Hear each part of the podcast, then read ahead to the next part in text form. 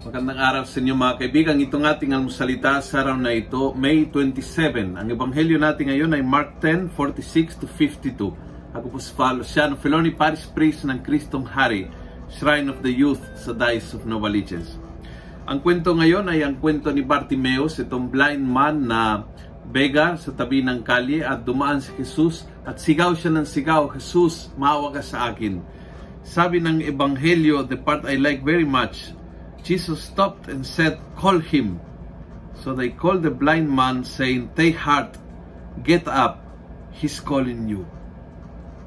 Take heart, get up, he's calling you. I think itong itong salita na ito ay pwedeng pwedeng para sa iyo. Take heart, lakasan mo ang iyong sarili dahil tinatawag ka ng Panginoon. Oo, marami kang kahinaan, maraming pagkukulang, dumadaan ka sa maraming problema, ang daming gulo, hindi mo alam kung paano lulusutan ang dinadaan ng pagsubok. But lakasan mo ang iyong loob dahil tinawag ka ni Jesus. Kapag ang Panginoon ay tumatawag, siya din ay nagbibigay ng lakas.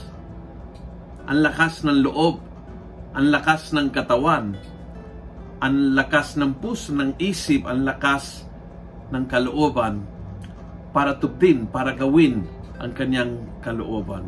Kung siya'y tumatawag, nag-equip, nagbibigay siya ng dahilan ng, ng, uh, ng paano may tutupad ang misyon na siya ding naibibigay.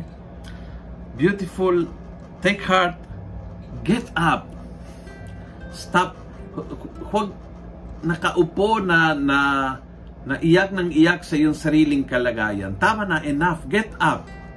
Tumindik ka. Tumindik sa sitwasyon na yan. Lakasan mo ang loob at tumindik sa sitwasyon na yan.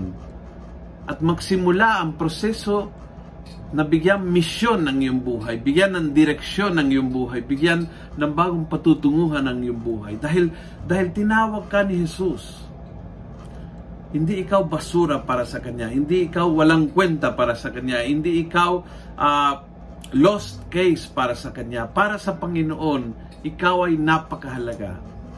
So take heart, get up, because He is calling you. Kung nagustuhan mo ang video ito, pass it on. Punuin natin ang good news sa social media. Gawin natin viral, araw-araw ang salita ng Diyos. God bless.